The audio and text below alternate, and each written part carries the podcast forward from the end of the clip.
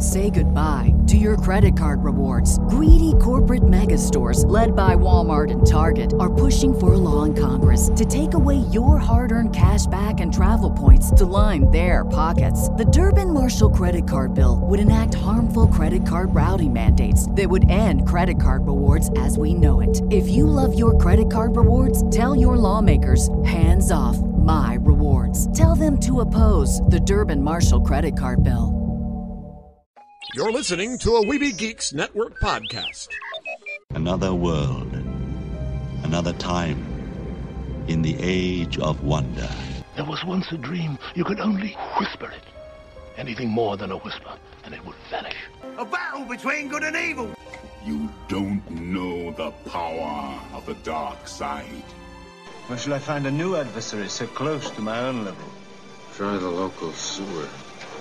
You know of the rebellion against the Empire? The Avengers, Earth's mightiest heroes. Peace means having a bigger stick than the other guy. One of these days, I'm gonna have a stick of my own. I'm Groot. Welcome to the Neverland Podcast. The podcast for lovers of Disney, Pixar, Marvel, and Star Wars. I'm glad you're here to tell us these things. Please welcome your host, Jeremy. I thought he'd be taller. Yeah, I can fly. All it takes is faith trust. Well, if it isn't the Star Spangled Man with a plan, what is your plan today? Up to Neverland!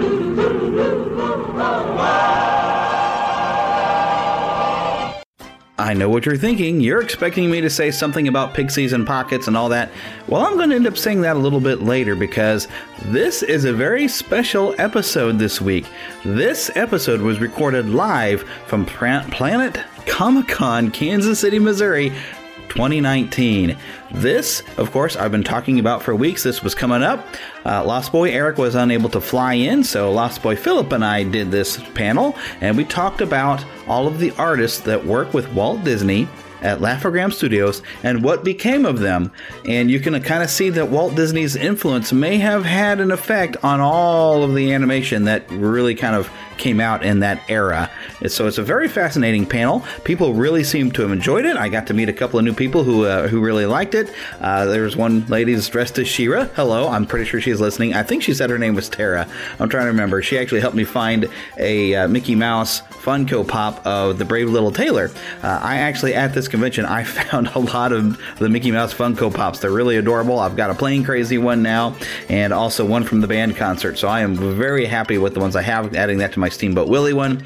Uh, I had a great time at this convention. Paige O'Hara was there at the convention. The voice of Belle from Beauty and the Beast. I couldn't find her. When it came time, I was going to go and have her sign something. Couldn't find her at her booth. She wasn't there. But I did manage to get a comic book signed by Spider-Man artist. Well, he's he's been an artist for a lot of stuff in Marvel, but I've always liked his work on Spider-Man. But Mark Bagley was there, and so I had him sign and personalize uh, a comic. Uh, it was a free comic book day version of Ultimate Spider-Man number one.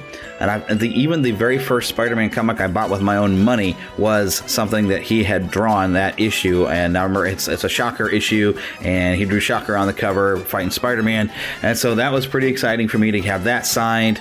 Uh, got to go to quite a few panels, got a few photos of some cosplayers. It's all going to be up on the website, neverlandpodcast.com. All the photos of Mick Foley and Wallace Shawn, you know, and some of the panels I went to. Of course, that's audio I'm going to share with you when I get a chance to because it's good stuff.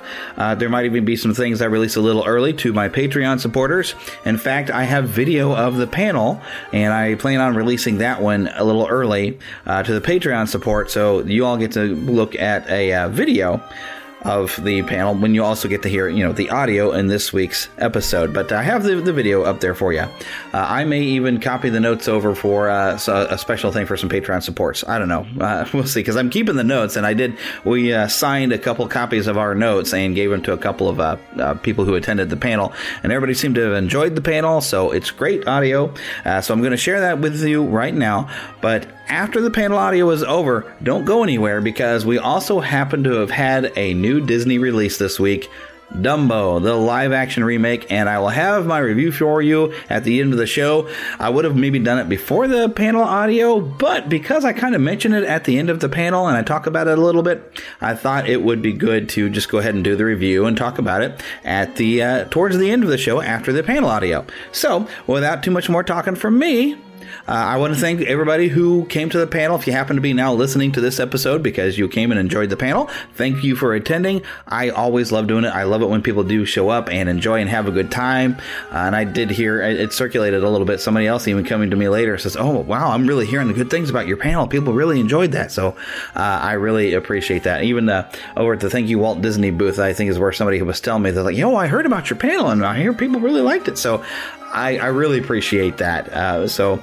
Anyways, here is the audio of said panel. And of course, like I said, stick around for a Dumbo review. Don't forget. To Disney and beyond. Start him up. Okay. Who's the leader of the club? Who's made for you and me? Say it again. Oh, great. What was that? Watch your mouth now. I like your shirt, by the way, Mrs. Yeah, Mickey that's Mouse. fun. That's wonderful. I like I like all your shirts. I see I see uh, Superman out here. Yeah, I'm fanatical about that. I love it. I see Wolverine out here, Bub, as you said earlier. Oh, yeah. I see Spawn. I see a whole lot of stuff I like. That's wonderful. Oh, yeah. Oh, yeah. That's wonderful. And of course, he's a Superman fan. Uh, his Lost Boy nickname is Kryptonian. You can't tell, but I'm wearing Superman right now, just underneath some things. That's wonderful. Yeah. and just to kind of get everybody informed while we're still waiting, I got three minutes before I'll actually start any of the, really good stuff because people are still wandering in. But because basically, I started the Neverland podcast six years ago. I've now updated towards Neverland to Disney and beyond because we frequently go outside Disney a little bit because I figure if you're listening in and you like animation, you might have liked How to Train Your Dragon. So I want to be able to talk about that as well. You like Marvel movies, you probably have liked some DC movies. I mean, they, they can't all be, uh, you know, Batman v Superman and be that wonderful. So, but Aquaman was awesome. I'm excited for Shazam, and I want to be able to talk about it on the show, so I give myself that little bit of leeway. Although I do notice, like sometimes my download numbers, I see a drop when I talk about something. I, and I put the title and it's non-Disney. They instantly assume I don't want to hear it. Doesn't talk about Disney because there are people who are so obsessed that they don't like anything else. I'm like, well, that's fine, but I still make a good show for you, and I'm still going to talk some Disney in there. So, but anyways, how I was referring to him as the Kryptonian. Every Lost Boy or Pixie, girls are too clever. They don't get lost. That's from the book. So all you ladies can become pixies. All you guys can become Lost Boys. But you have to have a nickname. So your nickname has to describe you. We call him Kryptonian because he is such a Superman junkie. And I'm the head Lost Boy, which makes me the Pan. I got Pan sore. I'm the Pan now. Thank you, Rufio. I'm a big Spider-Man junkie, so I'm the Spider Pan. See? So you get something clever. If you go to our website, neverlandpodcast.com, you click on the thing in the menu of Neverlanders, you can actually send a little email and why you want to be nicknamed, what you want to be nicknamed, and we get you on the list and we add to our army of Neverlanders out there, of Pixies and Lost Boys, and we have a good time. But of course, the theme of our show is uh, spreading pixie dust, which is that young at heart, positive attitude. And you got to keep that. And then you keep your pixie in your pocket. That's another thing we say. We keep your pixie in your pocket. That way, whenever you need somebody, you see somebody needs a little pixie dust, you pull your pixie out and say, "Here, shake it out out there." so that's how that works. So, and basically, how that translates in real life is, you know, you see somebody having a bad day, just go, sometimes, "Hey, how you doing?" Smile at them. Gray But be skies are going to sincere. clear up. Be right? sincere. Yeah, gray skies. It can't rain all the time. That's right. Put on a happy face. Are we already rolling back there? Because it's about 10:30. We're rolling. Yeah, we are rolling now. Awesome. so I'm going to start this the way. I started. What? That's some good stuff. So Yeah. Well, good. I'm glad it's good stuff. I haven't even gotten started. We're not even doing the good stuff. But I start every show like this. Take your pixie out of your pocket. Spread a little bit of that pixie dust.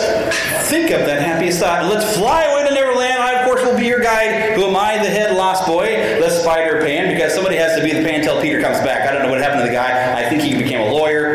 Knows? I heard he might even be dead. I'll have to ask Blayne Weaver. I'm, I'm one of these days going to have Blayne Weaver on. If you don't know who that is, he's the current voice, like in the parks. He also did Return to Neverland, which I fell asleep trying to watch when I borrowed that from That's a good show. It's a little embarrassing. The guy who has a show called Neverland that I fall asleep during one of the movies. No, it's a good one. It's pretty. It's not as good as the original. Well, you can't beat that. Yeah. But anyway, so that's how I started every show. But I, I, did a lot of research. This is my fourth year out here. Uh, first year, we had a couple of people from Marceline come down from the Walt Disney Hometown Museum. Uh, lots of fun. We went over pretty much everything Walt has done, other than, of course, living there. And every time he comes back to Marceline, he's brought stuff. Had a great time talking about some early history of Walt. Uh, then the following year, my co host Eric was here. Unfortunately, he couldn't be here this year. He couldn't get a flight. We talked about the Laugh-O-Gram Studios, and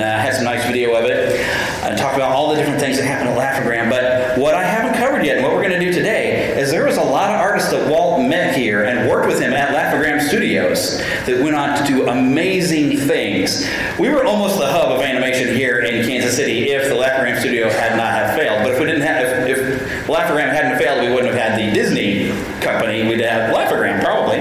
Probably. But Roy would not have been involved, and Walt still wouldn't probably have any good business sense to be able to keep his company going. So, so if you have never seen where Laugh-O-Gram is at, here on 31st Street, you head towards Troost. It's like a block away from Troost.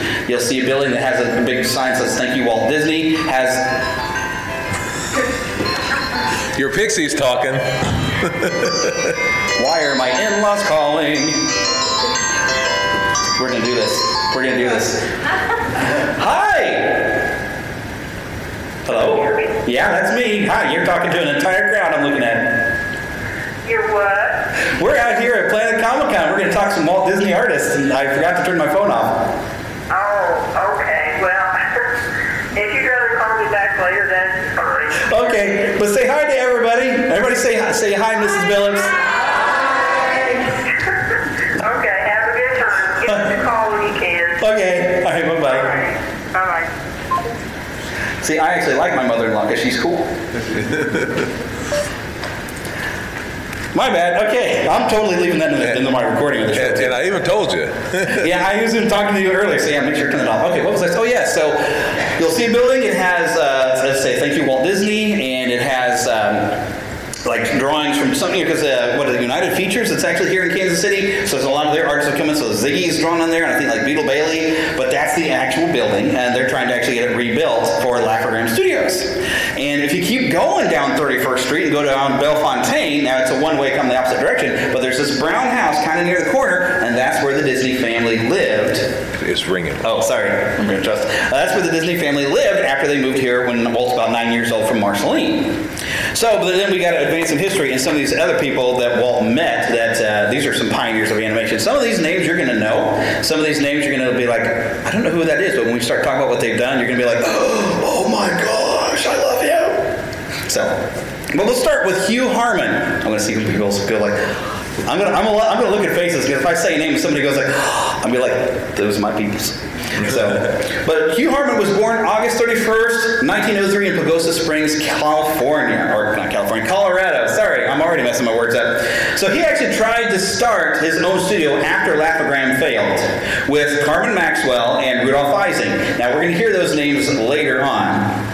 You're also going to find out why they failed. There was a project they were trying to do. We'll talk about later. So when that fails, he did hear back from Walt, and we're going to get some details on what Walt starts doing in California. But he hears from Walt and is going to start working with somebody named Charles Mintz and Margaret Winkler.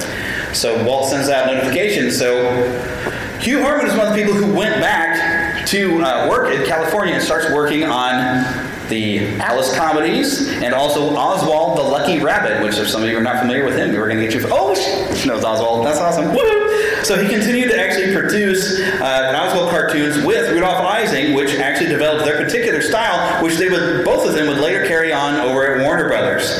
Uh, and one year later, though, oh, actually. Uh, yeah, he, he kept working under Charles Mintz, and actually, Charles Mintz kept him on after he took Oswald away from Walt, this is when he starts really developing that style. And about a year later, that he's working with Charles Mintz, he got replaced by Walter, or yeah, Walter Lantz. Anybody know the name Walter Lantz?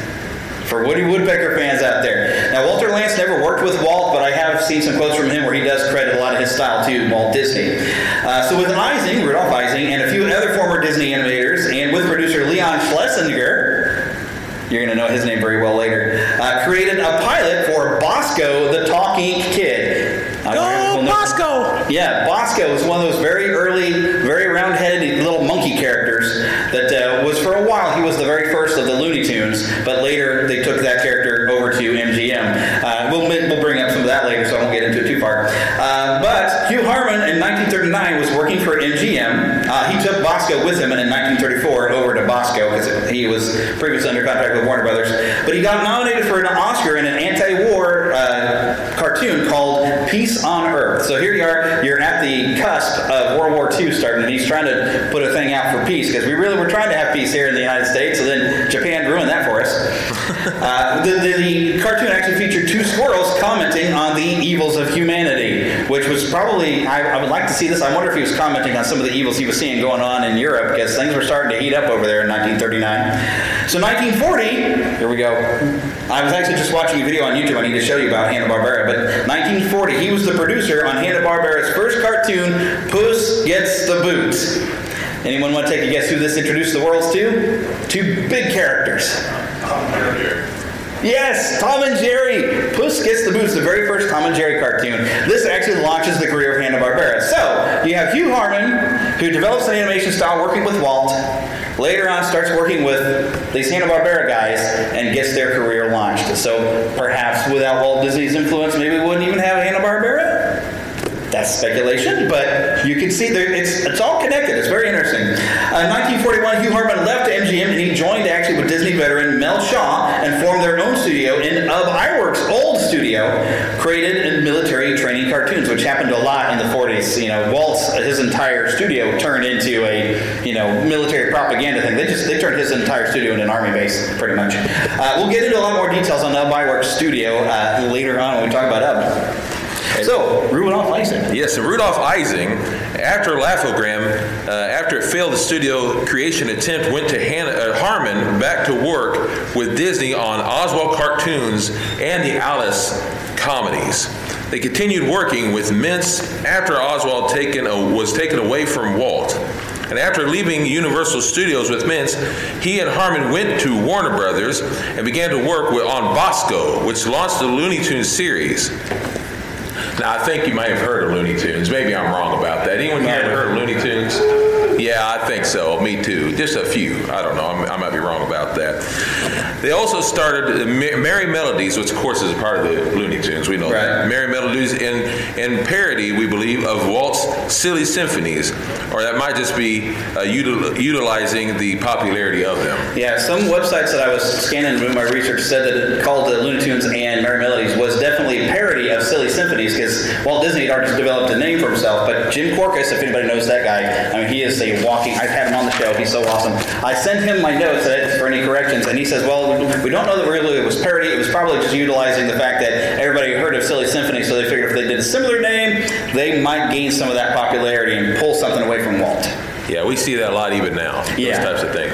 They are frequent uh, acu- accused of copying Disney's style. This parody title may have something to do with it. Yeah, when you kind of line yourself too close to Walt, everybody's going to be like, "You're trying to be Walt Disney, aren't you?" That's right. They worked on Silly Symphony uh, Mer ba- Merbabies. Thank you. That's a hard word. Yes, it is. While Walt's animators uh, working on were working on Snow White. You may have heard that movie too. I don't know. It, it didn't do too well. Kind I don't think. kind of Right. Still vibrating. Uh, 1931, Merrie Melodies, Smile Darn You Smile. I wonder if anybody from that does that click and ring bells anybody? That's right. The theme song. We got a guy. oh, we got a guy back here. He knows it. Yeah, the theme song of this short was used in Who Framed Roger Rabbit. Y'all remember that movie, Who Framed Roger mm-hmm. Rabbit? One of my you might. I have a hard time in the movie actually hearing the lyrics, but Disney Indiana, the podcast I like to listen to, plays a, a version of it. Everybody apparently really loved this song, and so many people re-recorded "Smile, Darn You Smile" from this cartoon. But this is song "Smile, Darn You Smile." You know this whole world is a great world after all. Take it, bud. If nobody else sings with me, I'm going to stop. But if Smile,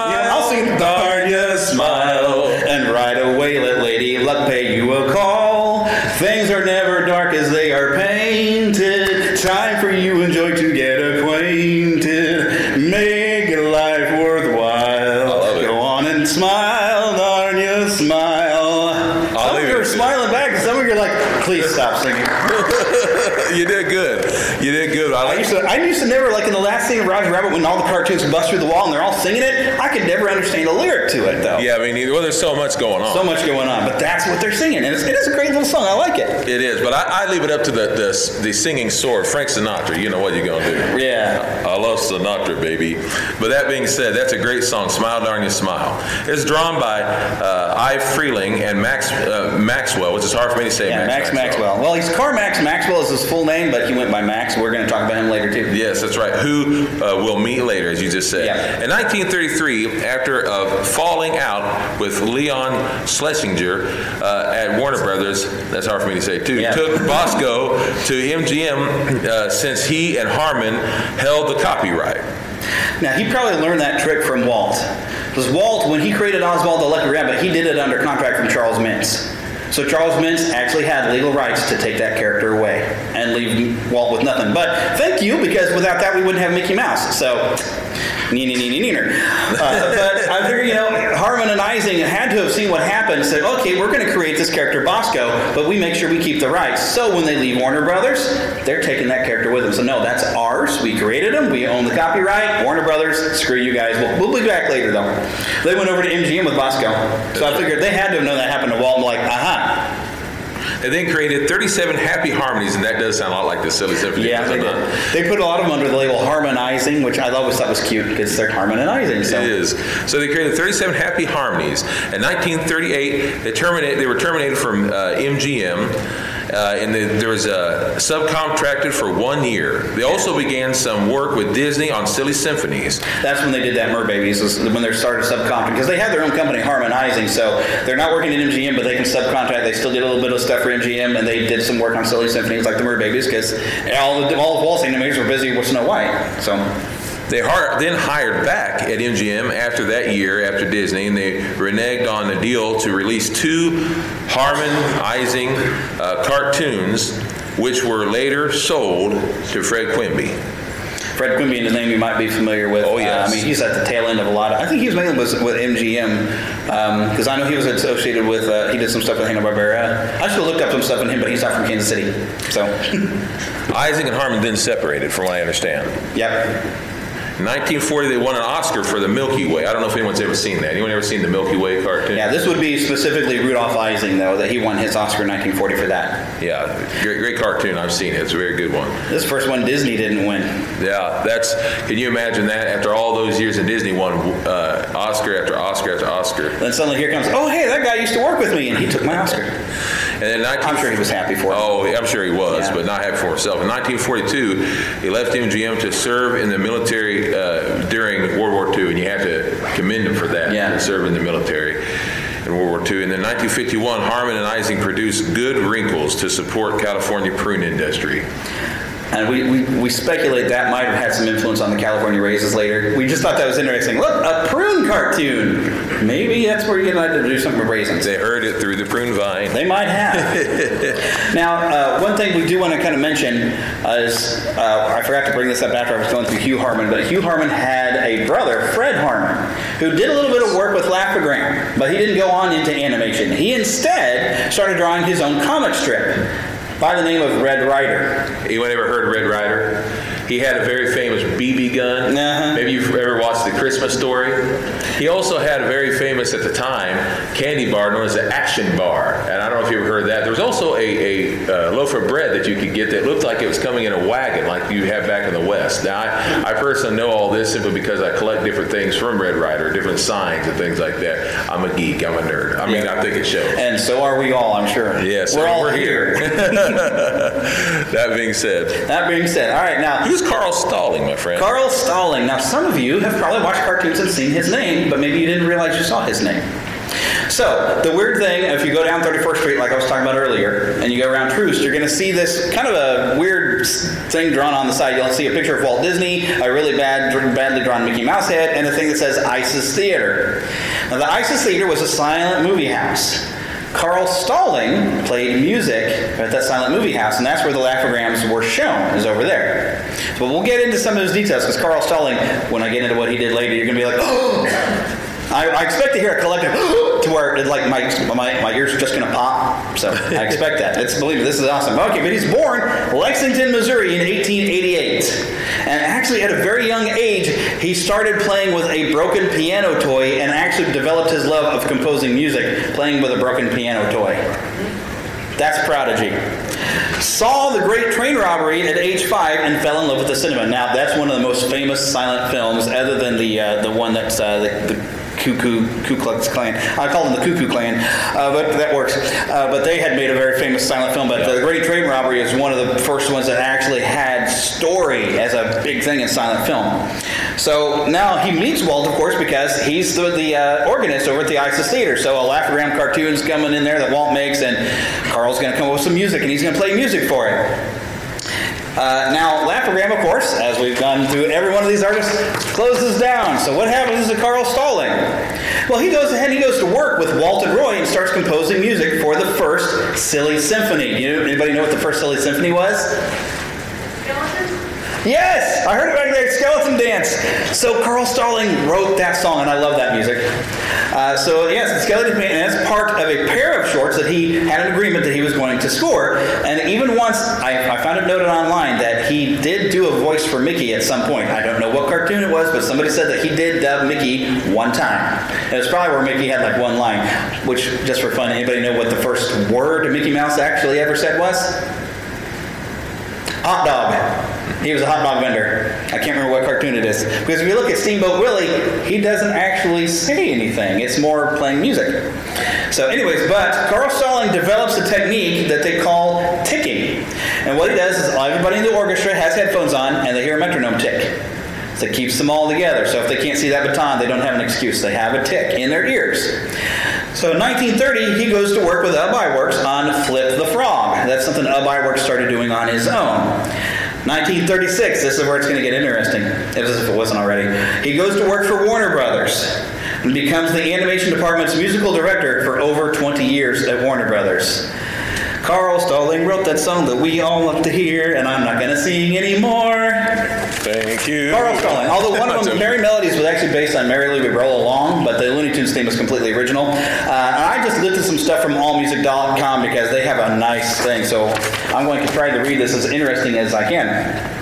So from AllMusic.com, Stalling's arrival coincided with an emergence of a golden age of Warner Animation under the supervision of producer Leon Schlesinger, which we've mentioned him a lot of times already, who assembled a crack team of animators including Robert McKimson, Bob Clampett, Chuck Jones, I know y'all know Chuck Jones. Oh yeah, Tex Avery, Come on, where's my cartoon people? And Frank Tashlin. I have no idea that guy though. the studio's cartoons, the Merrie Melodies and Looney Tunes series, respectively, heralded a new era of inspired lunacy with a stable of memorable characters like Daffy Duck, woo, Porky Pig, as well as a brand of anarchic comedy far removed from Disney's gentility. And with the 1937 arrival of voiceover master Mel Blanc, the nucleus of the studio's team was complete, and with the 1940 introduction of the character who later evolved into Bugs Bunny, the Warner Brothers flagship icon was born.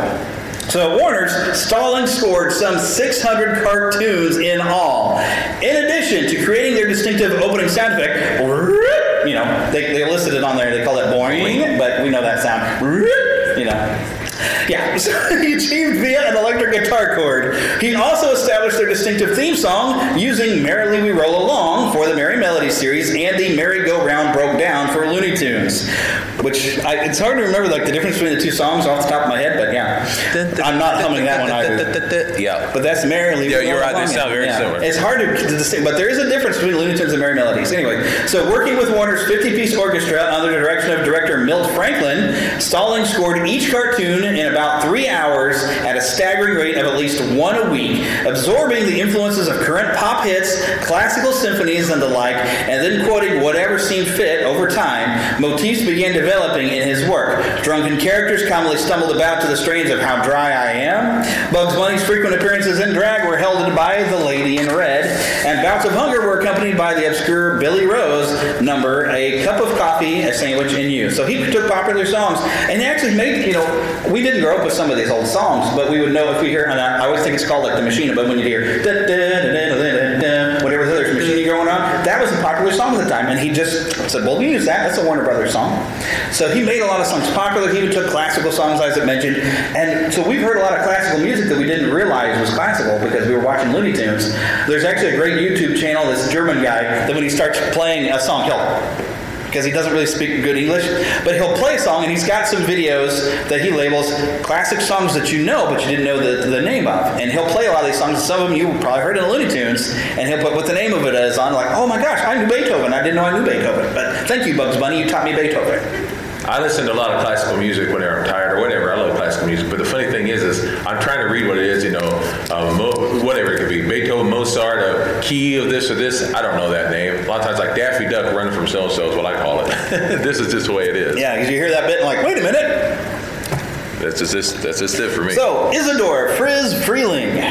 Oh, okay. Some of you probably Isidore Friz Freleng, August the 21st, 1906, in Kansas City, Missouri, was born, in Kansas City. That's exactly right. One of our own.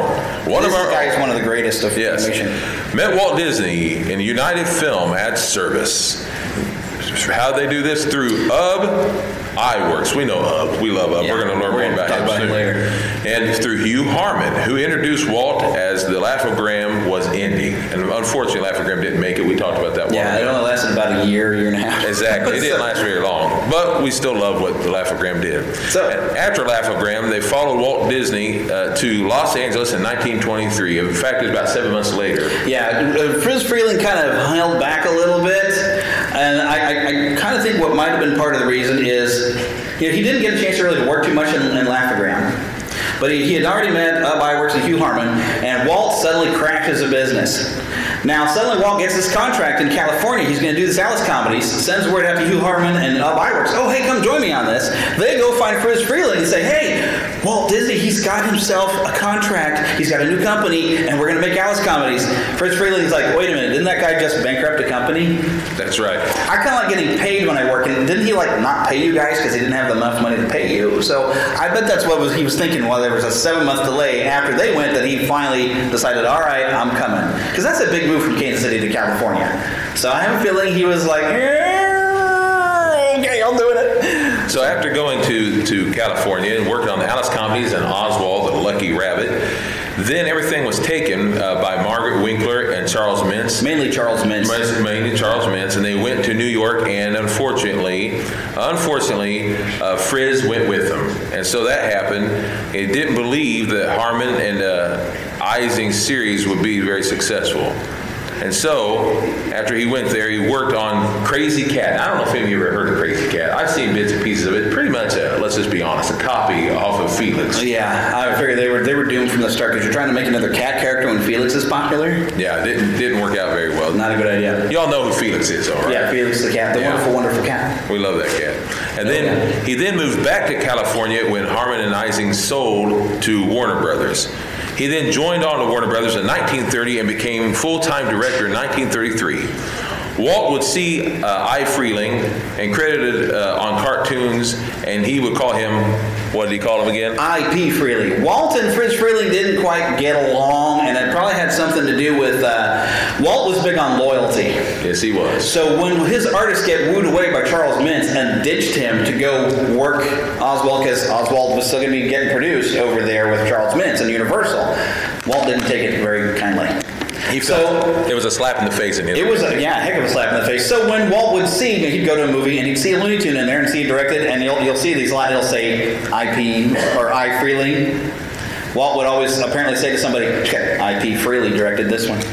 So that being said, when he Child humor, man, that's, that's Walt. He never grew up. When he went to Warner Brothers, though, he then created or at least redesigned a few characters like Bugs Bunny, Porky Pig, Yosemite Sam. Which I had my note in the wrong spot. Yosemite Sam was actually kind of inspired by the look of Fritz Freleng, because Fritz Freleng was noted as being short, red-haired, and having a bad temper.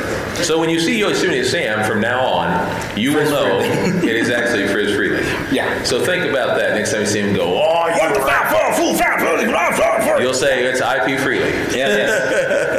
That's it. Well, you would wet yourself when that many times falling off the cliff because Bugs Bunny tricked you in that thing again until you learn to control your temper. Well, that's probably true. I don't get mad I ain't got the heart to tell him the money's gone.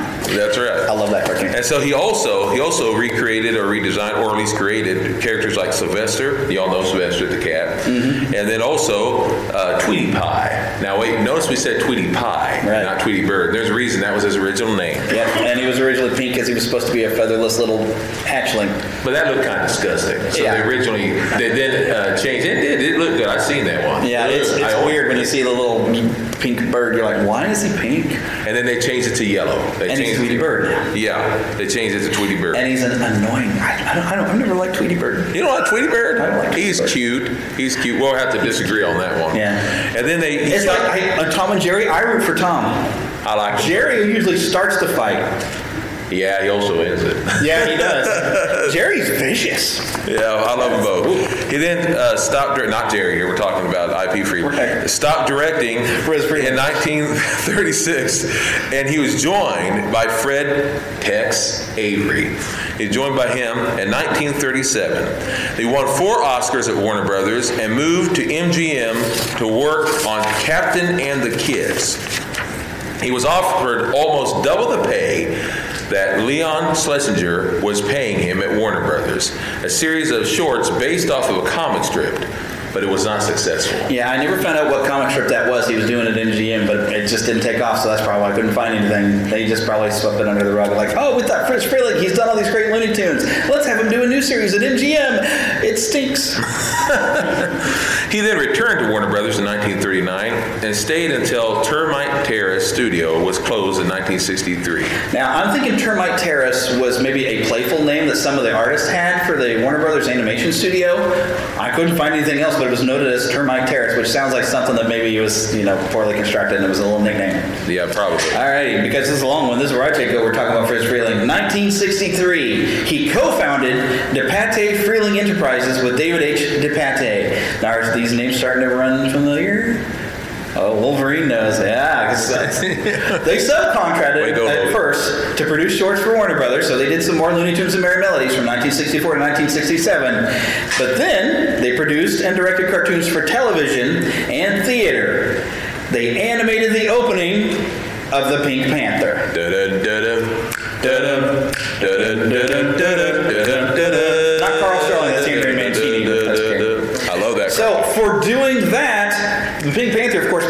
popular. So Freleng and DePatie start making Pink Panther shorts. The first one, the Pink Phink in 1964, won Fritz Freleng his fifth Oscar.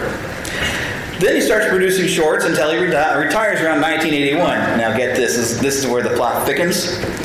So, in 1981, he wants to re- retire. Now, you remember there was Marvel Productions, which was a division from Marvel, because Stan Lee really wanted to start getting animation going. So, Marvel Productions, they started doing stuff. You know, they got uh, Spider-Man and His Amazing Friends. Uh, also, I think this is where they had a little bit of rights on Hulk Hogan. which Was, I think through Marvel Productions is what they Well, let me tell you something, brother. You better get it right. yeah. So Fritz Freleng sells his assets to Marvel Productions. So now Marvel Productions is owned by the Walt Disney Company. So there are only a few things Fritz Freleng did on his own that Disney does not currently own. So see how this comes full circle? Now I've got a list. Okay, so from 1964 to 1967, when he was subcontracting for Looney Tunes, Warner Brothers still owns that. Those are their characters. The Dr. Seuss television specials made by DePatie and Freleng are owned by Warner Brothers.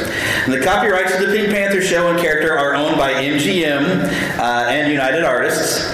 And then I, the fun thing is they did a Dr. Dolittle and Return to the Planet of the Apes, which is owned by 20th Century Fox. So guess who owns that now? Now, is that the one cartoon? Uh, that was a couple different cartoons. I was hoping so. I can't imagine Doctor Dolittle. I, know, I heard there's a television series of uh, Planet of the Apes. There's actually uh, I've seen it. Uh, a, a podcast called Talking Apes that they're big fans of that series, and they went through like the entire thing.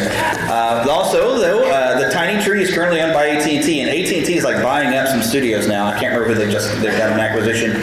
What's New, Mr. Magoo is currently owned by DreamWorks Classics, NBC Universal, and Comcast, and The Bear Who Slept Through Christmas is currently owned by But everything else they worked on, I have no idea what that is. I love It's it. currently owned by Disney. I would love it if Disney would have gotten a hold of Pink Panther and brought him back. That'd be great. I'd love it. Even if you just let Steve Martin be involved. An animated Steve Martin. Wouldn't that have been something? You know, redraw Inspector Clouseau, or at least let Steve Martin be the voice of Inspector Clouseau and make some new cartoons. I would like to see Pink Panther in the Jungle Book. That. Oh, yeah. Baloo the Bear and Pink Panther. Well, you know, they got that sequel coming out. Maybe we just think, hey, go and acquire the rights for the Pink Panther. I'm joking, but that'd be funny. Oh, I, and I, this is a weird fact. Okay, so Friz Freleng, one of the greatest animators, next to Ub Iwerks, who was the greatest animator of all time. Fight me? No, I'm kidding. Uh, you'd probably win. I'm a little guy. Uh, but he dies May 26, 1995 in Los Angeles. Now, May 26, 1995 is a very significant date for me.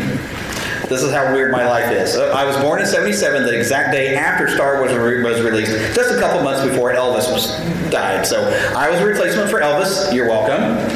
Uh, and then I turned 18 and graduated from high school on May 26, 1995, when Fritz Freleng was, dying. So apparently I was ready to move into adulthood and to replace Fritz Freleng. You're welcome. Are you still in adulthood? No. No. One rule we have in Neverland is we never actually grow up. So. But yeah, thank you very much. But anyways, it is said though that he held a grudge against Walt Disney for having been fired at some point. He might have been fired from Laugh-O-Gram or something. I don't. I couldn't figure out exactly when he was fired. This Jim Corcus sent me out an email so that he held his grudge. But yet he always did respect Walt Disney's work. So see, it's impossible to not get along but have respect for each other. Mm-hmm. A lesson for your Facebook page. Okay, the next one. The we fun name for you to say. the next one is Carman Max Maxwell. I have a hard time with it. I really do. Carman Max Maxwell. I bet that's why they called him Max. Because when you name Carman, who what cruel parents you are? Your last name is Maxwell, and you name your kid Carman. It sounds like a Marvel character, doesn't it? It sounds like something Stan Lee would come Brown. up with. Yes, Carman. Maxwell. So they just called him Max. Carman Max Maxwell was born December the 27th, 1902, in Siloam Springs, Arkansas. Isn't that Arkansas. right? Okay. Yeah. We had to remember which one of the abbreviations because Yeah. it's like AZ is Arizona, AK is Alaska, AR is, Ari- is Arkansas. There you go. After Laugh-O-Gram, he went with Harman and Ising on a proposed Arabian Nights series of cartoons. Now, this is not the same one that Warner Brothers, I mean, that Hanna-Barbera did. Yeah, Hanna Barbera had success on TV. Now, this series never never was sold. It never came out. Never This is that failed business that Harman and Ising tried to get going with. Never happened. Carman Maxwell. They worked. They, they had, I wonder what that idea was. I wonder if they were going to try to directly translate the, the books and make I. I wonder, but it never happened. So Never happened. We'll never know. But he did work at Warner Brothers with Harman and Ising at the beginning of the Warner Brothers animation. He was the voice of Bosko. Remember the one I did earlier? Oh, Bosko! I don't know if you ever seen Bosko. You can find him once in a while. I actually have a few of them. But he was that voice. Basically, let's just be honest, it was a ripoff of Mickey Mouse. That's what it was. and if you're ever a fan of Seinfeld, you know Bosco, the the, the little chocolate syrup. That, I'm, from what I understand, was named after this uh, little monkey guy, and that's that's what Bosco was. From what I understand, is what I read before. Of course, you would find a Seinfeld connection, wouldn't you? Oh, you have to. anyway, that being said, he went uh, with Harman-Ising to MGM also.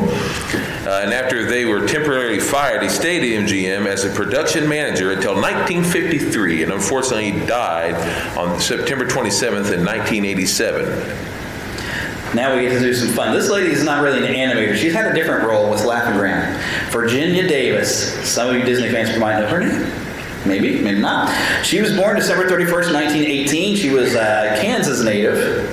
She met Walt uh, the summer of 1924. She was hired to play Alice in what's called Alice's Wonderland at Laugh-O-Gram. And this is now this is kind of copyright free. This was sort of a test thing that Walt was doing. He had this idea of putting a live action person in a cartoon world.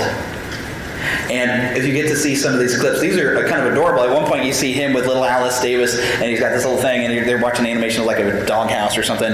But then she goes into the cartoon. Well, this is the cartoon that Margaret Winkler sees in New York, and says, "Hey, this has potential." And so when Walt's lost everything and he goes to California to go, you know, with a suitcase and a dream, as they say in Disney's California Adventure, this is the contract he gets to create Alice comedies from Margaret Winkler, which unfortunately also introduces him to Charles Mintz, and we've, we've mentioned that earlier. So suddenly Virginia Davis has a job. Walt contacts Virginia's and her mother and says, Can you all move over here to California? We're going to make some more. Yes, James, we see you. You missed the Seinfeld reference, James. That's okay. Anyways, so she starts working in California to make Alice comedies, also known at the time as Alice in Cartoonland.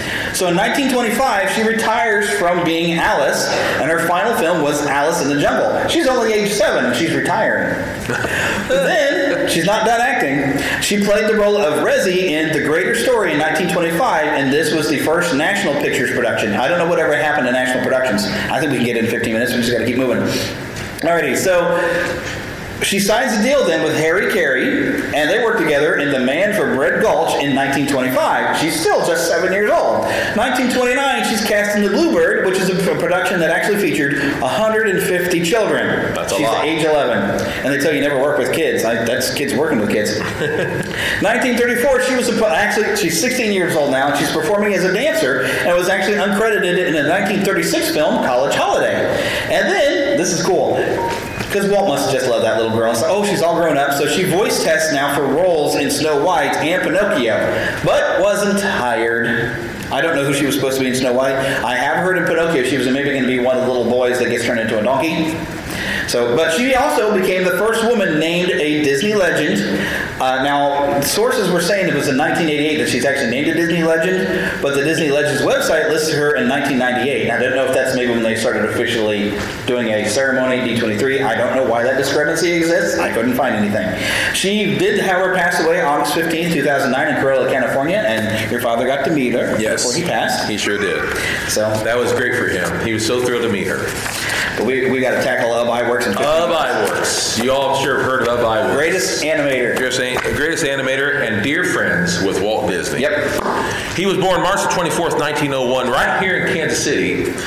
And with the capital K, that rhymes with. No, I'm just kidding. Keep going. With Kansas City, Missouri. And how he met Walt was at age 18 at Pesmen Rubin Commercial Art Studio in 1919, where he get to meet Walt.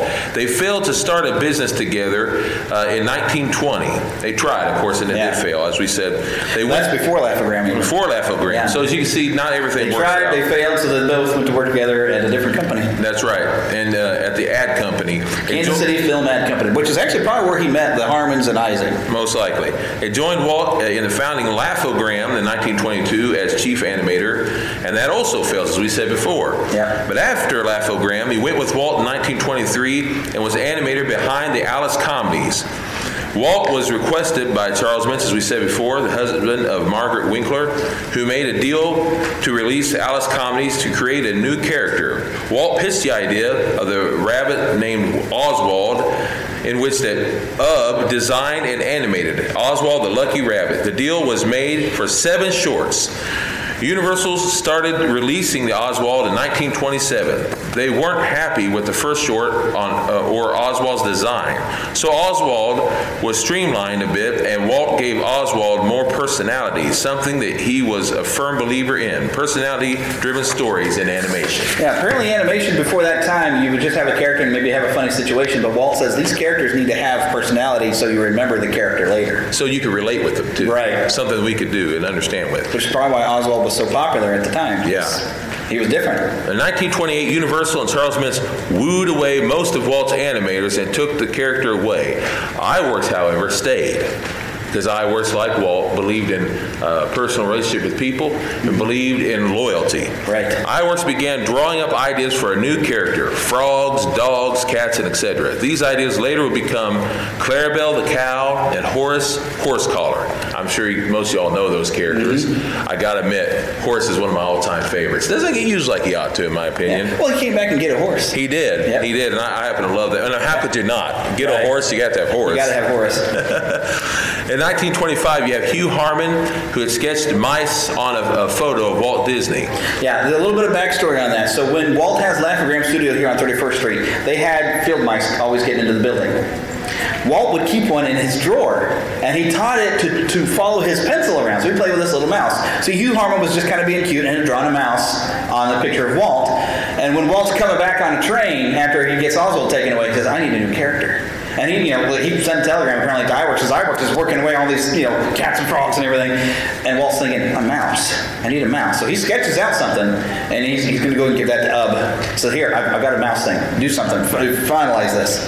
So he did. And Walt came to Ub, uh, who cleaned up and uh, refined the design.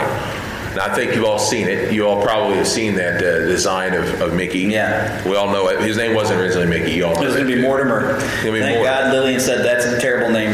Yeah. But but that being said, later on, that name was used. Yeah. Have you ever seen that episode? Mickey's Rival. I love that cartoon. That's one of my favorites. In fact, Mortimer still gets used occasionally today. Yeah. They use Mortimer. Yep. He's got the long nose, has a little mustache. like a rat. Yeah, he does look a little more like a rat, and kind of is in personality wise. He's a jerk. he is a creep. I love that cartoon. Yeah, I even like Mortimer, uh, villain wise. Yeah. that being said, okay, so where am I here? Well, I'll, I'll pick up a little Go bit ahead, here. brother. So the, the fun thing is, so he's still Walt still got a contract. He's got to make a total of seven Oswald shorts.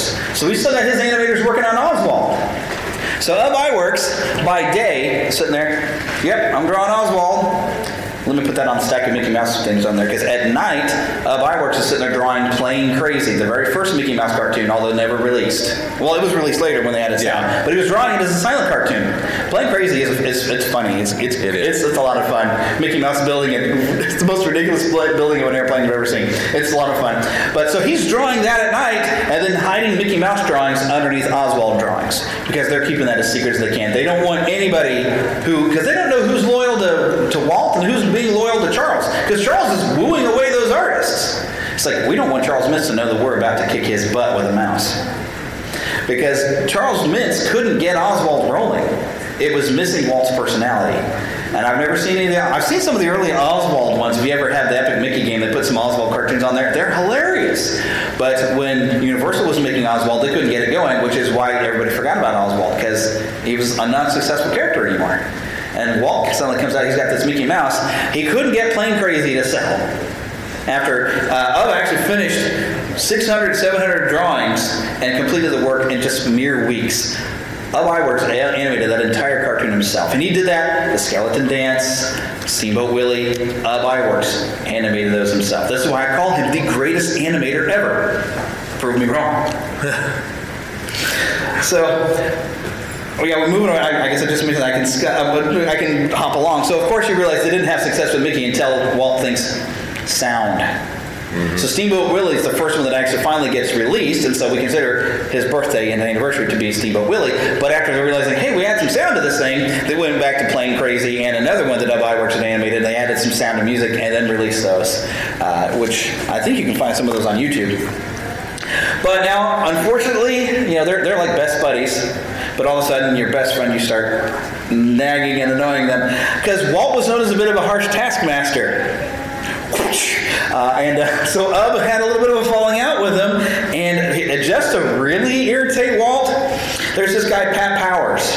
And he has developed the Power Cinephone sound-on system, in which Powers actually had copied from another guy, the DeForest Phonofilm. Pat Powers said Walt had used his stuff to put sound to cartoons, and he had already had a falling out then with Walt, because I think he had been working with this guy, but they already had a falling out. So uh, Ub Iwerks, after he has a falling out with Walt, goes to work with Pat Powers, who promises Ub Iwerks his own studio under his own name. And Ub Iwerks probably could have made that work. And he did get a few things going. Uh, so Iwerks actually created a multi-plane camera out of car parts from a junkyard. Now, Iwerks loved, of course, working on cars. So when he returns to the studios, he actually does use his experience to improve what Disney had as a multi-plane camera. Now, how many of you are familiar with the multi-plane camera? All right, a few of you. Okay, so go back and watch. I, think some of the best, one of my favorites is in Bambi. The opening shots of Bambi, you're moving through a forest and everything moves at different speeds, so it gives it that 3D effect.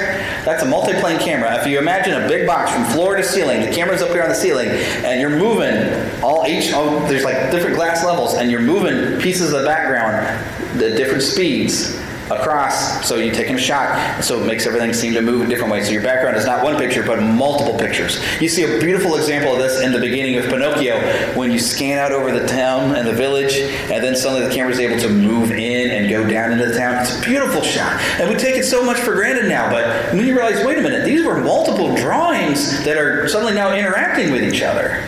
It's impressive. You know, there's so much we can do on a computer these days, but there's just there's that art is gone of being able to do this. So Disney first had a multi-plane camera. Ub Iwerks has some has his developments, and when he comes back to Disney, because he did come back, he improves it. So MGM actually made a contract with Ub Iwerks to make Flip the Frog and Willie Whopper cartoons, but he actually never had the success that Disney did. So 1937, Leon Schlesinger, Mr. Warner Brothers, uh, he contracts Iwerks to produce four Looney Tunes, which starred Porky Pig and Gabby Goat. Anybody remember Gabby Goat? Some of you do. I've actually seen Gabby Goat cartoons where I saw it again later, Daffy Duck was in the place of Gabby Goat. Same script, but it was Daffy Duck. Gabby Goat, for whatever reason, did not catch on, but Daffy Duck did. So he actually did a, a, little bit of contract work over at Screen Gems, which was part of uh, not Universal, but uh, I got five minutes. So 1940, he returned to the Disney Studios, and he's one of the few that came back and was welcomed. So I have a feeling him and Walt, their friendship was strong enough, you know, that they got over it. Then this is awesome. So Ub Iwerks worked on some of the effects, mixing some live action and animated characters for the 1946 Song of the South. Now, if you remember, he worked on those Alice comedies where you put a live little girl in the cartoon. Makes perfect sense. Song of the South, animation with live action actors. He was the pro. Then he starts working at WED Enterprises, which is now known as Walt Disney Imagineering, and actually helped create some Disneyland attractions. He animated a deep sea illuminated fish for the 20,000 Leagues Under the Sea attraction, which unfortunately is now not there. That's the Nemo attraction in Disneyland. He got an Oscar for Alfred Hitchcock's The Birds in 1963. He starts doing effects animation. He died July 7th, 1971. Now, this is what's we get cool now. The Annie Awards, I don't know if I don't have time to explain them. The Annie Awards are like animation awards, though. Uh, but they created an award in his honor called the Ub Iwerks Award for Technical Achievement. His sons ended up working for Disney and the camera department. And in 1989, he was named a Disney legend. And he actually had told his sons, it doesn't make any difference who first drew Mickey Mouse. What made the difference was what Walt did to the character. Because a lot of people, they want to be able to fuss like, oh, Iwerks never gets credit for Mickey Mouse. Well, Iwerks does get some credits, but not everybody knows about Iwerks. Because you have to sometimes do a deep dive and show up with one of these things. Uh, but Ub Iwerks was like, you know, I don't care if I got credit that I finished up the design. It was Walt's idea. And Mickey Mouse had Walt's personality. And voice. And his voice at first. Yeah. Which Gives enough time we for the have very four last. minutes. The very last. There's some weird dude called Walt Disney. I never heard of He's so obscure. he's born December 5th, 1901, but he worked at Laugh-O-Gram. He met Walt Disney. Met Walt Disney under a dreaming tree in Marceline, Missouri. Oh, I've heard of that place. Yeah, that's where he starts dreaming up ideas. He tells stories to his sister. Little Ruth would said that Walt was the greatest storyteller that she ever met. Wonderful. But he, he would imagine, and he would draw the animals he would see. He even drew on the side of the house in tar. They actually have, if you ever get a chance to see a museum in Marceline, they've recreated that. It's really fun. Wonderful. But you know what? After Laugh-O-Gram failed, he went to California with a suitcase and a dream, moved into his uncle's house, persuaded his brother Roy to get out of his sickbed to join him. Roy Disney had tuberculosis, was lying in a bed, wasting away.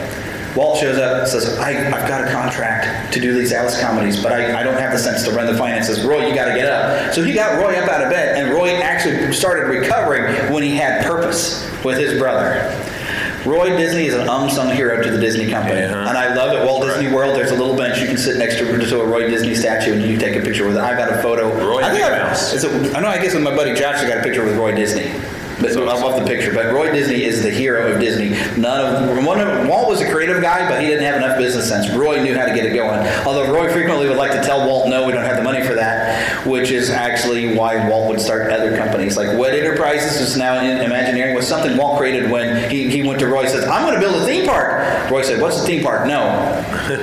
Walt said, "I'm going to do it." Uh, so a lot of things. Walt bankrupted himself quite a few times. That's right. But that stuff usually he did on his own. He, he turned it into successes later. Uh, he, of course, started the Disney Brothers Company in his uncle's garage, summoned Virginia Davis from Kansas to come and be the star of Alice Comedies, and from there made history. Uh, I don't know if anybody's got any questions because I got two minutes. Fire away. Oh. Me all of these artists got their start at Laugh-O-Gram? Yes. All at Laugh-O-Gram. I loved doing this research. I had kind of the idea in the back of my head. What am I going to do at Planet Comic Con this year? I'm like, all these other artists that worked at Laugh-O-Gram. What did they do? And I started looking through. I was like, we wouldn't have Looney Tunes if not for perhaps the influence of Walt Disney on Harman-Ising and Fritz Freleng. I don't know how much influence he had because they didn't get along, but and I- I've told I, I do a lot of driving for Lyft and Uber, and they'll say, "Well, tell me something about Kansas City nobody knows." I said, "Walt Disney got his start here at Laugh-O-Gram Studio." It failed. And if it had not failed, who knows? We might be the hub of animation. I mean, because these guys who work with them, this is this is the animation we all came to know when we were kids. All the all the big pioneers were from here. It's amazing. Which, by the way, I don't need these notes. So if any of y'all wants to like be able to keep track of all these things, I will gladly give you some notes. I saw a hand go. That mean you want the notes? Okay. I will even sign them for you because I am that much of an egomaniac that I'm like, I'm internet famous. so we'll even sign them up for you. But uh, if y'all want to be able to follow up on this, uh, neverlandpodcast.com is where the website where I post the, uh, the the shows are there. Of course, we're on Apple Podcasts under Neverland to Disney beyond. This week, of course, we're going to have this audio because I've been recording it right here, and also a review of Dumbo because grown men will cry. I did. I promise you. The first half hour, once you get past the first hour, you know, first half hour, when he starts to take flight, you're just like, go Dumbo! And you act like you didn't know what was going to happen, but uh, it's. Wow. It's good. It's got some flaws I'll get into when I do a full review that I record later, but the first hour kind of retells the movie and then moves on to a brand new story when Michael Keaton shows up. But uh, that's all the time we have. So remember to keep that pixie in your pocket, spread a little bit of that dust around. If you see somebody smiling, uh, not smiling today, smile at them. Shake their hand. Be careful of putting a hand on shoulder and say, hey, how you doing? Because some people are like offended by that now. So it's hard to spread pixie dust, but sometimes you just gotta smile and say, hey, it's good to see you. That- that's pixie dust. Little things. That's our philosophy, and that's that's our show. God bless. I feel like Porky Pig needs to come out there. That's all. Well, thank you so much for coming. I love it when I have everyone to talk to. There'll be spectacle, there'll be fantasy, there'll be daring do and stuff like you would never see. Maybe a movie. Yeah, we're gonna be a movie. Starring everybody and me. Boy, I wish I were you people seeing this for the first time. Kermit, I got a great picture of the chicken. Oh, good. All right, before we get into uh, some more details of my review of the live version of Tim Burton's Disney Dumbo, I have some fun facts that are part of the press kit uh, that I have here for Dumbo. And it says the basic story of Dumbo, we're talking about the animated film.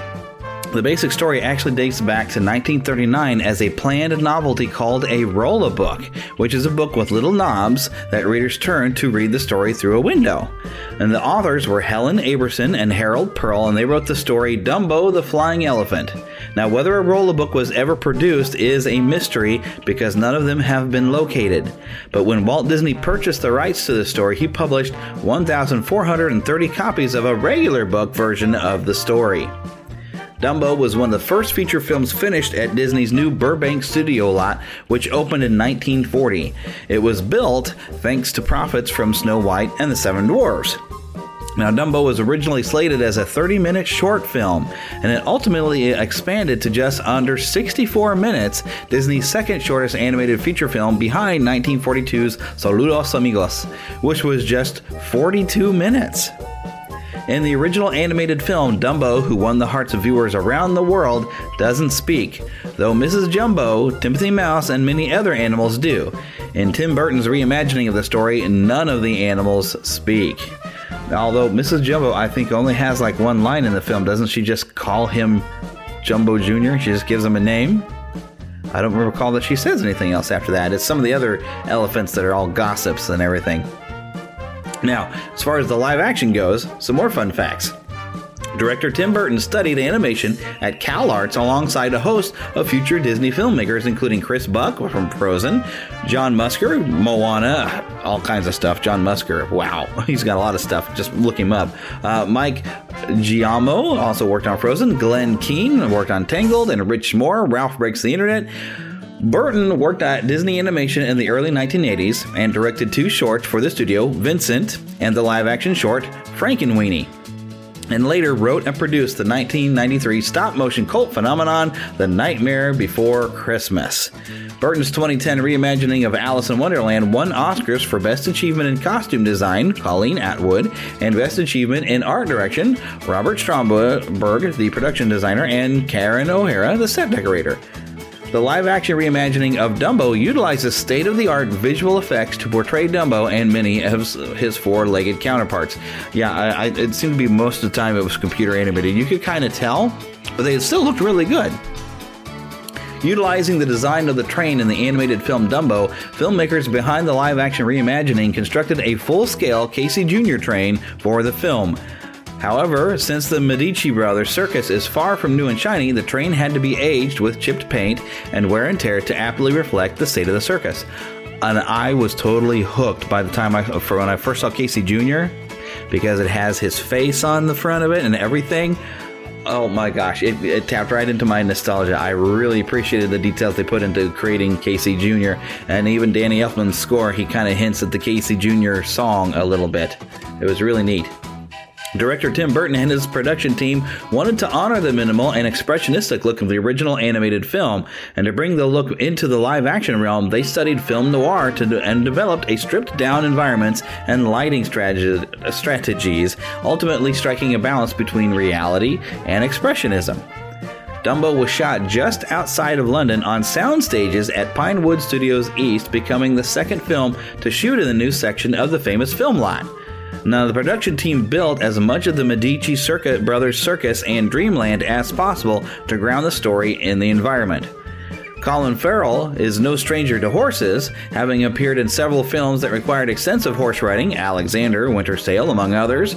But when the Dumbo script described his character as a former circus star with a popular equestrian act, Farrell trained with a lasso and a horse riding instructor. And I'm starting to enjoy Colin Farrell more and more every time I see him in a film, I must say. Uh, he's I don't know he's just getting more and more entertaining. He's become really good at being uh, kind of an everyman and yet father figure for both this film and for Saving Mr. Banks. I'm really enjoying Colin Farrell. Now, the props department armed Millie with books by physicist Marie Curie to showcase the character's passion for science. Nico Parker, who portrays Mila, Millie, Millie, I'm stumbling over my words, uh, spent some time studying the books to better understand her character, but says she doesn't share Millie's scientific leanings. Yeah, they, they basically, I think they're trying to help encourage, you know, young women into science by creating characters like this.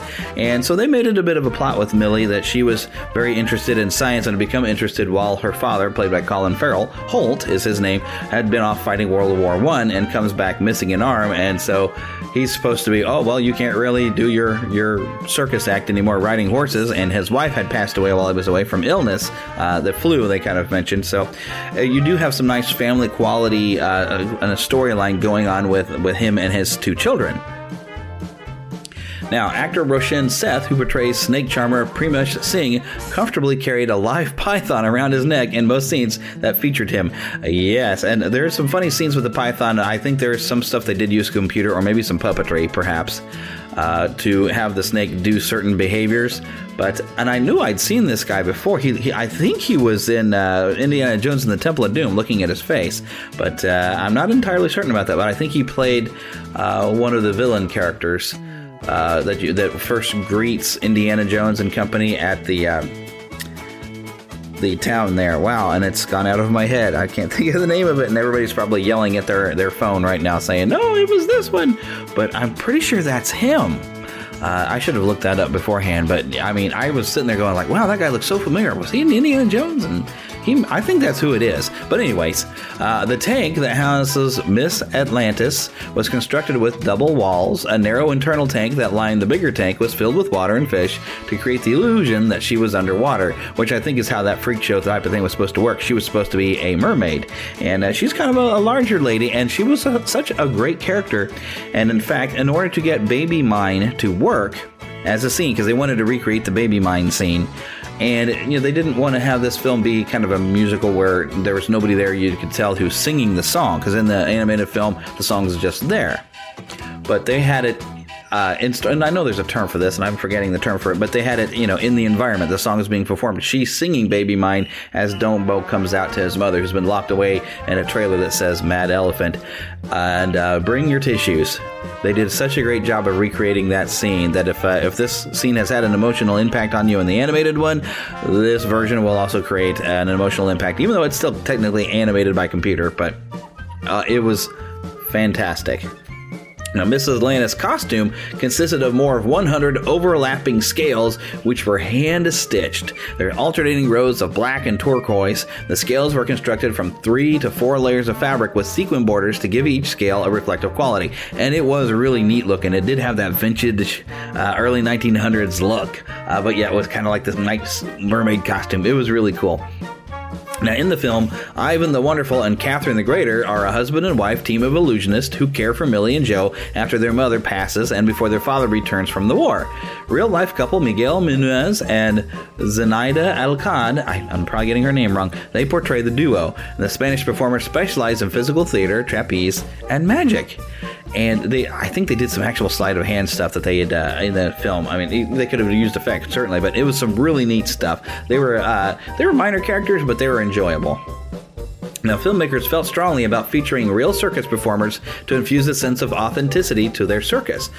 Fourth generation circus performer Christian Christoph from Hungary was hired to share not only his extensive knowledge of the circus, but his international circus connections. The result was a multicultural array of performers, including jugglers, clowns, knife throwers, contortionists, a dog trainer, and more. And it was neat. I mean, there, there's a lot of good circus you know, acrobatics and all kinds of stuff in this film. It was really cool. Uh, the circus troupe assembled, assembled for the film hailed from all over the world. The significant language barriers made it difficult for the performers to connect, and that is until they set up a ping pong table. Now, Eva Green portrays aerialist Colette Marchand, but the actress joined the production with a serious fear of heights. A professional aerialist was hired to double for Green as needed and worked with the actress to build her confidence in the air. In the end, Green conquered much of her fear and was able to perform a lot of the choreography. And you can tell watching the film when it wasn't her because the uh, who was filling in for her would be looking away from the camera, looking down, uh, so you wouldn't see her face. Now, to play the role of aerialist Colette Marchand Eva had to exude not only the physique, but the fluidity such a performer would embody. Personal trainer and aerialist Francesca Janes was tapped to work with Green. One of the strategies employed to build strength and elegance was ballet. And Eva Green really does have this very elegant maneuver, and especially when she's supposed to be performing at the at, at her role in the circus, the way she would gesture was it, it was big, but it wasn't like over the top big circus thing. You know, it seemed very natural and very elegant. It, she did a great job. Uh, in the film, Millie and Joe, these are the two kids, have a little mouse circus, which is a nod to Timothy Q. Mouse in the animated movie. And in fact, we did mention in the trailers a little white mouse that has kind of the uh, the band leader uniform, which they don't call him Timothy, but that's Timothy. Now, since Dumbo, Mrs. Jumbo, and the other elephants in the film are added in post production by visual effects department, the production team had to build on set stand ins for fellow performers to act opposite. Lifelike replications were created in some cases to assist in lighting certain scenes, and in other cases, crew members dressed in green, making them easy to remove in post, and carried elephant sized frames to demonstrate where the elephants would ultimately, ultimately be placed. Green stuffies and elephant suits were also created to help establish eye lines. Sharon Rooney, who plays Miss Atlantis, was tapped to sing the iconic song Baby Mine in the film. The song holds a special place in Rooney's heart. Her grandmother used to sing it to over her when she was a child.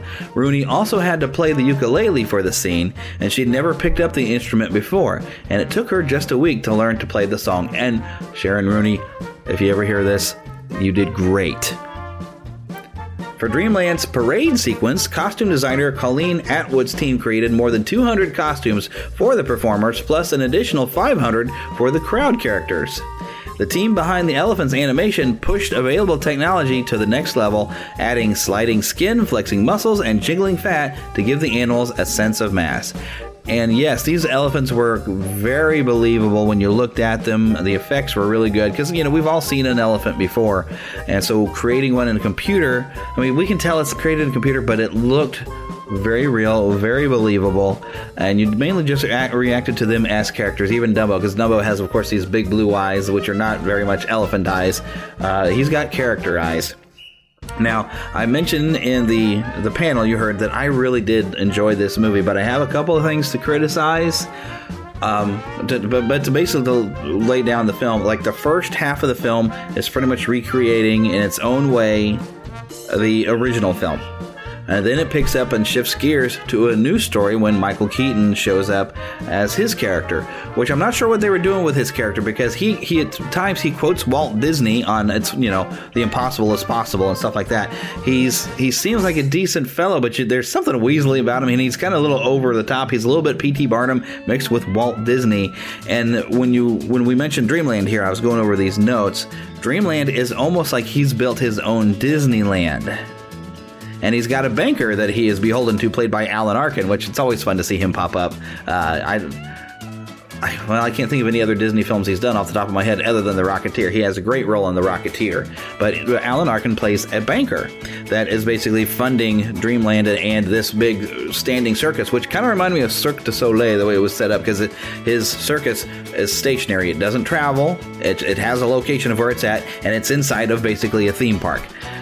So him being kind of villainous, it almost felt like this movie was taking jabs at Walt Disney.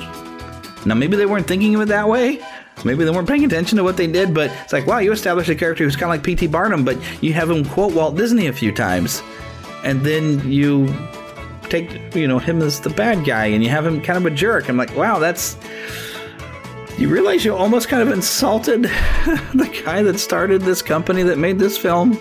So that's I, I think that's a bit of a mistake. They should not have made him quote Walt Disney, or even have a park and even have a section that was like the Carousel of Progress that was sort of a, a plot point for Millie, who is very interested in science, and uh, she has a good scene with her father of you know all the things she's amazed with the science, and she's got a little bit of Walt's fascination of what the future may hold because of things you know technology is you know progressing and stuff like that. So that might have been a misstep. And also, I did see the effects of a film where you know there are are people who consider the crows to be racist characters. And there's also a, a, large group of animal activists that they don't, you know, elephants in the modern world have been removed from circuses. So there's no way they could really create the happy ending of, yay, Dumbo gets his mother back. She's got her own special car and they're traveling the circus and they're famous. They couldn't do that ending because those animal activist people would probably have been upset with that ending. So they do a different ending, which doesn't make sense. Now, I don't want to spoil things, so I've got to be careful about this, but they do establish at one point and this happens in actual animal, animal kingdom. I have seen even a San Diego Zoo uh, of a, a, water buck that was born albino, and the other water bucks were a little afraid to be around it. They were like, "Oh no, this there's something different about this." And they have a moment, and they kind of are replicating the three female gossiping elephants with one scene where they see Dumbo's ears, and they're like, "Oh, that's a freak thing! Oh, oh destroy it!" Um, so I'm just going to throw this question out there: Would you take this this baby elephant with large ears who, you know, a, a herd mentality is going to take over and they're going to be like, oh, there's something wrong with your baby. Why would you bring that out to a bunch of other elephants in the wild? That doesn't make sense. Also, simply putting two elephants on a boat does not make them get to the jungles of India. So, I have a problem with the ending. It doesn't make sense, but then again, a flying elephant doesn't make sense either. So I have problems with uh, kind of a, a, a, weird turn that it takes, uh, which it was it felt like an appeasement ending, and it was a nice ending. It's nice to have Dumbo's reunited with his mother, which if that that shouldn't be a spoiler because unless you've never seen the original Dumbo, you're gonna know that it's all gonna work out good and Dumbo will be reunited with his mother, that kind of thing. But the way they did it, it was like I, I felt like it was like, oh yay, but uh, okay. You know, I understood why they went with the ending they did, but it didn't completely chive. It, it seemed like a weird left turn from from the rest of the film because a lot of the rest of the film is it's Dumbo like he's he's partially has to kind of prove himself, his own value, and then he's doing stuff trying to. He just wants his mother freed and wants to be reunited with his mother, and so he does get that. It's just kind of a weird way that they did it, I think, uh, and I think I know the reasons behind it. But still, a very enjoyable film. I really liked it so far. I think this may be uh, probably my favorite of the remakes that Disney has put out. I really enjoyed it. I, I, got very emotionally involved with it. So, oh my gosh, bring tissues. Even if you're a 40 year old man, bring tissues. Because if you have any fondness for this original film or love the character of Dumbo, they go right for the heartstrings. Tim Burton has done a wonderful job. I really enjoyed the cast. This was a very good film, and I highly recommend it. But now, it's time we wrap this up. So I'm going to say goodbye for now, and we'll see you next week. And for those of you who are new to the show, thanks for downloading. Uh, make sure you visit NeverlandPodcast.com. If you click on Neverlanders, you can choose yourself a nickname and become an official Pixie or Lost Boy because, you know, girls don't get lost. They're too clever. Also, we do have a Patreon page that you can go and support. I do appreciate it. You can do as little as a dollar or up to five dollars. I don't ask any more than that. That really does help me out. Also, we do have a Facebook page you can come and follow. There's a Facebook group you can join. Uh, I try to post more into the, the regular page than I do in the group. I need to put more stuff into the group. We also have a Twitter at Neverland PCast, which I think that's also where the Instagram is. We are having some fun on Twitter as well. So come and follow us everywhere and interact. There's a YouTube channel. I try to post up some videos every once in a while. We're having a good time. Uh, and I'm to have probably some video of what I've done here at Planet Comic Con. Uh, at some point, but right now I think I want to release the video of the panel a little early to the Patreon supporters, and then eventually we'll probably put that up on YouTube. But I want to share that with Patreon support first. But anyways, come back next week. And we're going to have even more fun, and I'm probably going to share more stuff from Planet Comic Con, or possibly, uh, depending upon um, when he contacts me, I got to meet a guy who designed the costumes and the look for most of the human characters in the Star Wars prequels. I stumbled into this panel. I wasn't familiar with this guy, and I learned so much. And I gave him my card and invited him to come to the show. So I'm hoping he contacts me because I would love to talk to him and for you to hear all the neat things that he has done. It, it was a great panel. I really enjoyed it. But that's okay. Finally, final word. I am going to wrap this up, and I'm going to see you next week. Thanks for downloading and listening. Bye bye. Thank you for listening to the Neverland Podcast. We invite you back next week for more fun and adventure. Until then, remember to keep a pixie in your pocket. It's that young at heart, positive attitude that you can share with others. And remember to visit our website at neverlandpodcast.com. There you can find links to our news page, our shop, our contact page, where you can easily send an email to podcast at neverlandpodcast.com. You can also find our Neverlanders page, where you can find out how to become an official Lost Boy or Pixie, because girls are too clever to get lost. Become a real Neverlander. Please feel free to leave us a voicemail at 816 226 6492. And be sure to follow us on Twitter at NeverlandPcast. And like our Neverland Podcast fan page on Facebook. We also have a group on Facebook for you to join. We also appreciate your support to keep the Neverland Podcast up and running.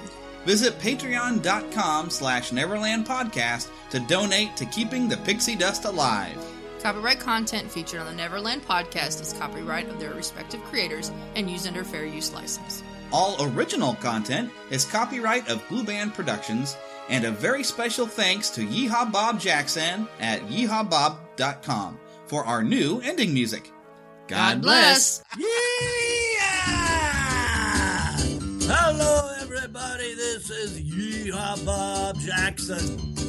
Neverland Podcast, we love you. Neverland Podcast, we love you. Neverland Podcast, it's true.